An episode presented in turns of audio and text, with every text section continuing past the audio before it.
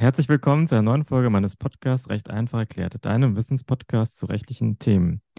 Mein Name ist Pierre Wittmann und in dieser Folge sprechen wir über das Thema künstliche Intelligenz und das Arbeitsrecht. Wenn du im letzten Jahr, Ende letzten Jahres, äh, sehr aufmerksam im Internet unterwegs gewesen bist, dann bist du sicherlich ChatGPT, dem KI-Chatbot, über den Weg gelaufen, der es geschafft hat, innerhalb von einer Woche eine Million Nutzer in seinen Band zu ziehen und ausprobiert zu werden. Und dieser Chatbot, der, ja, der kann so ziemlich äh, jede Frage beantworten. Zumindest reicht sein Datensatz bis Ende 2021.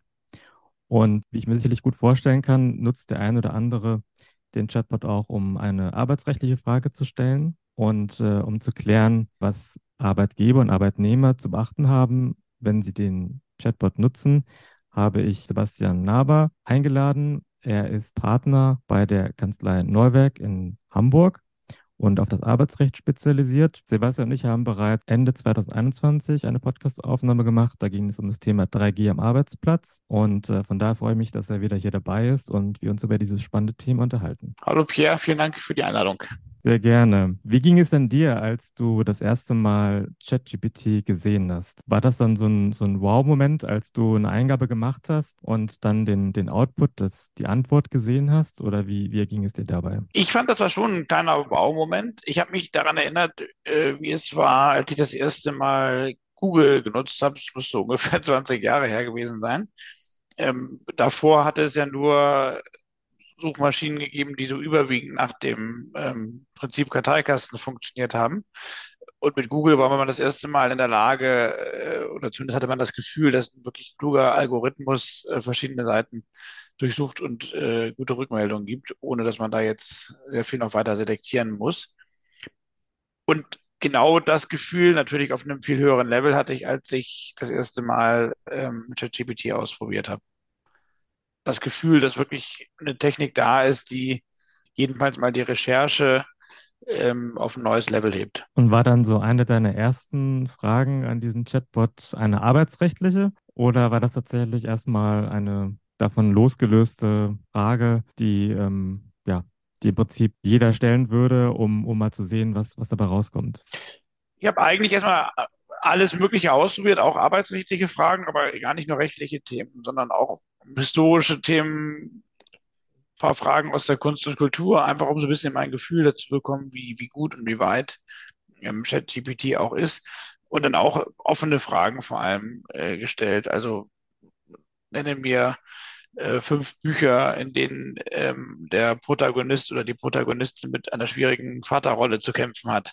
Oder nenne mir drei historische Figuren, ähm, die erfolgreich Kriege geführt haben. Solche Fragen. Ähm, und dann habe ich irgendwann auch angefangen, juristische Fragen zu stellen, einfach um zu gucken, was, was das System damit macht. So ging es mir ähnlich. Also ich habe auch nicht direkt mit juristischen Fragen angefangen, sondern auch erstmal geschaut, welches Potenzial steckt darin und habe dann auch mal gesagt, ja, bitte schreibe eine Geschichte zu dem und dem Thema. Und ähm, ja, war da durchaus beeindruckt von dem von der Kapazität dieses Chatbots. Wenn wir uns jetzt vorstellen, ähm, dass der Chatbot auch ähm, im Unternehmen genutzt wird, dann stellen sich logischerweise auch arbeitsrechtliche Fragen. Wie ist es denn, also nehmen wir jetzt mal an, ein Arbeitnehmer, mehrere Arbeitnehmer nutzen den Chatbot ChatGPT bei der Arbeit, um bestimmte Rechercheaufgaben zu erledigen, um eventuell auch E-Mails äh, vorzuformulieren oder, oder andere Texte. Was müssen dann Arbeitgeber bzw. Arbeitnehmer beachten? Also grund grundsätzlich ist es ja nicht verboten, dass man sich ähm, technischer Hilfe bedient, wenn man seine Arbeitsaufgaben erledigt. Wenn man es jetzt mal mit Google vergleicht, wie, wie wir gerade in der Einleitung, es ist wahrscheinlich in vielen Fällen so, dass Arbeitnehmerinnen und Arbeitnehmer bei der Arbeit, bei der Erledigung ihrer Aufgaben, gerade wenn sie was recherchieren sollen, auf Google zurückgreifen oder auf andere Recherchetools zurückgreifen. Nicht wir, Juristinnen und Juristen greifen auf Juris, äh, die Datenbank eines großen Verlages äh, und andere zurück. Ähm, und genauso greifen viele Mitarbeiterinnen und Mitarbeiter schon jetzt auf Google oder anderes zurück. Und genauso wird man auch auf ChatGPT zurückgreifen.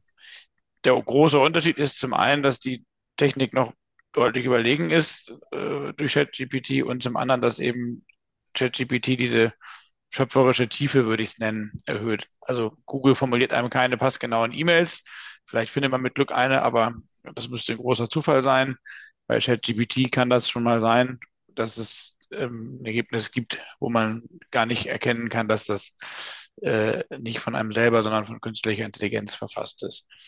Das ist nicht per se verboten oder andersrum formuliert, ich hätte keine grundsätzlichen Bedenken, dass Arbeitnehmerinnen und Arbeitnehmer sich ähm, solcher Software oder solcher Instrumente bedienen.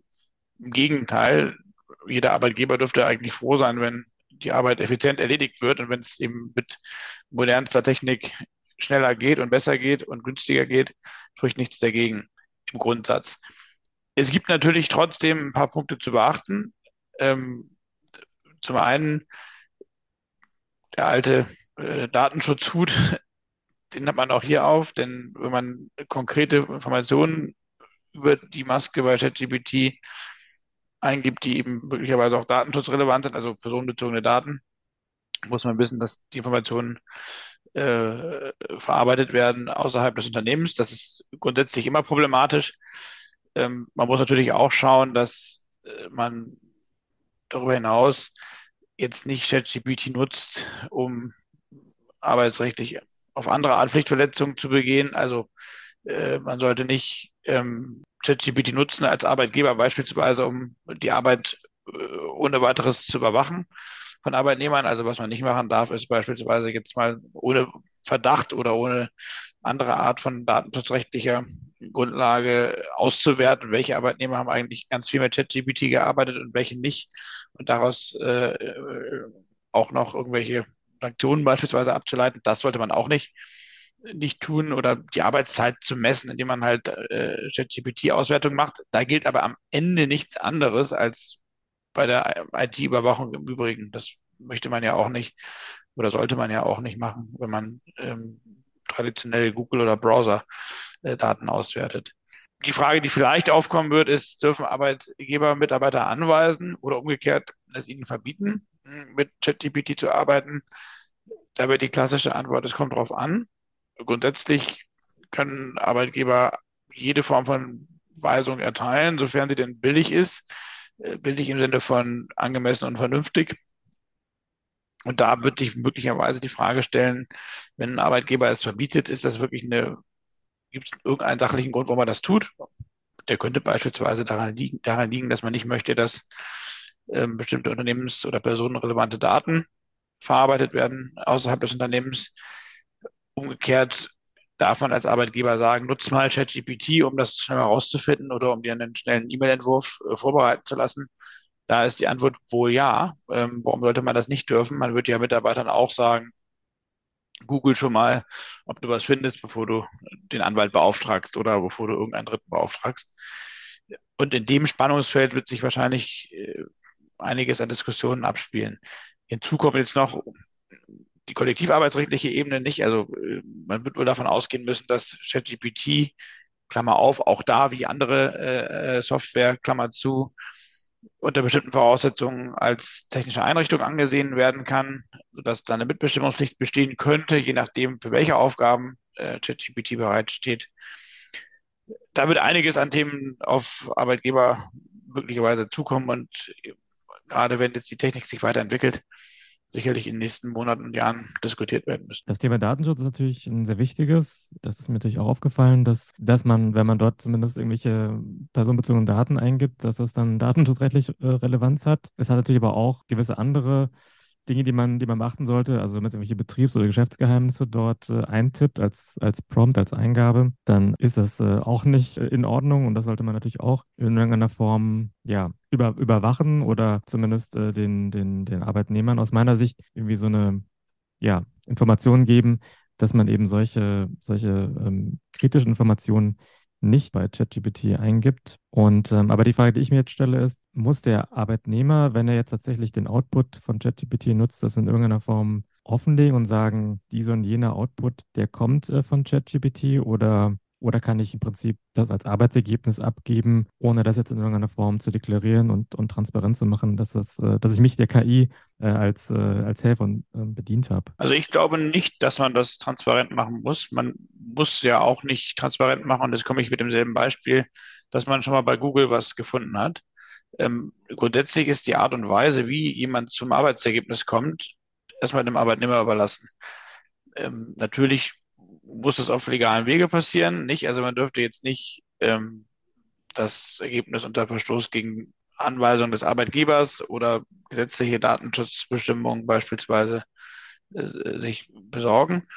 Aber eine Pflicht zur Offenlegung in jedem Fall und ohne entsprechende Anweisung des Arbeitgebers, die gibt es nicht. Wenn der Arbeitgeber nachfragt, so nach dem Motto, wow, die E-Mail liest sich aber toll, hast du die wirklich selber geschrieben oder ist die von ChatGPT schon mal vorbereitet gewesen? Dann wird man wohl wahrheitsgemäß Auskunft geben müssen. Aber eine proaktive Pflicht zur Offenbarung gibt es, glaube ich, nicht. Jetzt hast du vor nicht allzu langer Zeit mal von einem Fall berichtet, ähm, der, der ähm, einen Mandanten betraf äh, von, von deiner Kanzlei. Vielleicht kannst du den mal ganz kurz ähm, erläutern. Also, soweit ich mich erinnern kann, ging es darum, dass, dass der Mandant da schon mal so eine rechtliche Ersteinschätzung über ChatGPT eingeholt hat und dann nochmal auf dich zugegangen ist, um äh, zu fragen, ob der, ob das diese Einschätzung ob du die teilst oder ob da eventuell noch ähm, Änderungen vorzunehmen sind. Das war ein sehr interessantes äh, Praxisbeispiel. Vielleicht kannst du das mal ganz kurz erläutern. Äh, genau, hast du eigentlich gerade schon perfekt zusammengefasst. Ähm, und auch da, um den Bogen zu spannen, wir kennen das ja alle schon, dass wir Anfragen bekommen und sagen, ich habe schon mal was gegoogelt oder mir hat schon mal was zugerufen oder ich habe es irgendwie so im Kopf, äh, das Thema ist doch so und so und solche Anfragen erreichen uns jetzt auch ähm, mit Vorarbeiten, wenn man so nennen möchte, von ChatGPT. Nicht also einfache, relativ punktuelle, eng umrissene Rechtsfragen, die jemand vielleicht früher gegoogelt hätte, die versucht man mit ChatGPT vorzubeantworten. Ähm, und uns Beraterinnen und Beratern kommt dann manchmal die Rolle, vielleicht nur noch zu dieses Ergebnis zu verifizieren oder zu konkretisieren, weiter auszuführen, äh, die naturgemäß eher pauschale Antwort vielleicht nochmal auf bestimmte Szenarien zu erweitern. Ähm, das äh, also sehe ich als Aufgabe der Anwälte immer schon an. Also man wird nie davon ausgehen dürfen, dass man from scratch sozusagen dem Mandanten den Ratschlag erteilt. Jeder Mandant, jede Mandantin hat verschiedene Erkenntnisquellen und Anwälte sind idealerweise sogar nicht immer die allererste, weil wir sind im Vergleich eine der teureren Quellen, äh, die man anzapfen kann. Und sich Foto informieren ist nicht verboten und nicht verkehrt und grundsätzlich auch begrüßenswert. Und in dem Feld, da bin ich von überzeugt, wird ChatGPT eine immer stärkere Rolle sprechen. Denn ChatGPT wird in den Arbeitsalltag Einzug halten. Da bin ich fest und überzeugt, genau wie es bei, bei Google auch ist. Und die Antworten, die wir geben, die werden häufiger in die Richtung gehen müssen, ist dieses Ergebnis richtig oder ist das falsch oder wahrscheinlich noch häufiger.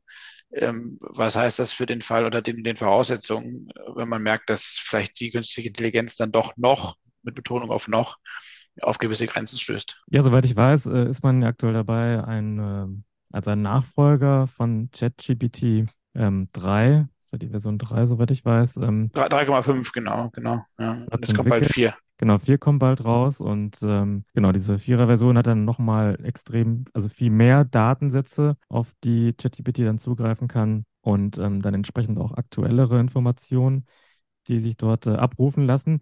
Also von daher, das, das geht jetzt mit schnellen Schritten voran. Von daher ja, bin ich gespannt, was, äh, was das auch für uns Anwälte bedeutet, ob äh, die Mandanten das dann ähnlich wie jetzt aktuell bei Google dann zukünftig ChatGPT als, als eine der ersten Informationsquellen äh, nutzen werden. Und ja, da wir im Prinzip, und wir dann im Prinzip die Aufgabe haben, das, das zu verifizieren und, und vielleicht auch sogar schon irgendwie erste Vertragsentwürfe, die der Mandant mit ChatGPT erstellt hat, dann äh, weiterzuentwickeln. Und ja, wenn, wenn du jetzt, liebe, liebe Zuhörerinnen, liebe Zuhörer, ähm, erfahren willst, äh, wie äh, ChatGPT in der Praxis äh, aussieht, wenn Anwälte das mal ausprobieren, dann würde ich dir ans Herz legen, ähm, mal auf YouTube zu schauen, auf äh, meinen Kanal. Und äh, da werden jetzt Sebastian und ich mal so ein paar ähm, Eingaben machen und mal feststellen, ob bei den, ähm, beim Output was Sinnvolles rauskommt, eine Antwort, mit der man weiterarbeiten kann oder ob es nicht so ist. Und ja, und dadurch möchte ich ein bisschen aufzeigen, ja, was man bei diesem Tool beachten sollte, wenn man es nutzt. Ansonsten würde ich mich freuen, wenn du bei der nächsten Aufnahme wieder dabei bist und ja, dich über neue spannende Dinge informierst. Ja, lieber Sebastian, vielen Dank, dass du bis hierhin dabei gewesen bist und äh, wir sehen uns ja dann in Kürze im YouTube-Video. Wunderbar, vielen Dank ähm, auch an dich und ähm, ja, bleibt ein spannendes Thema auf jeden Fall.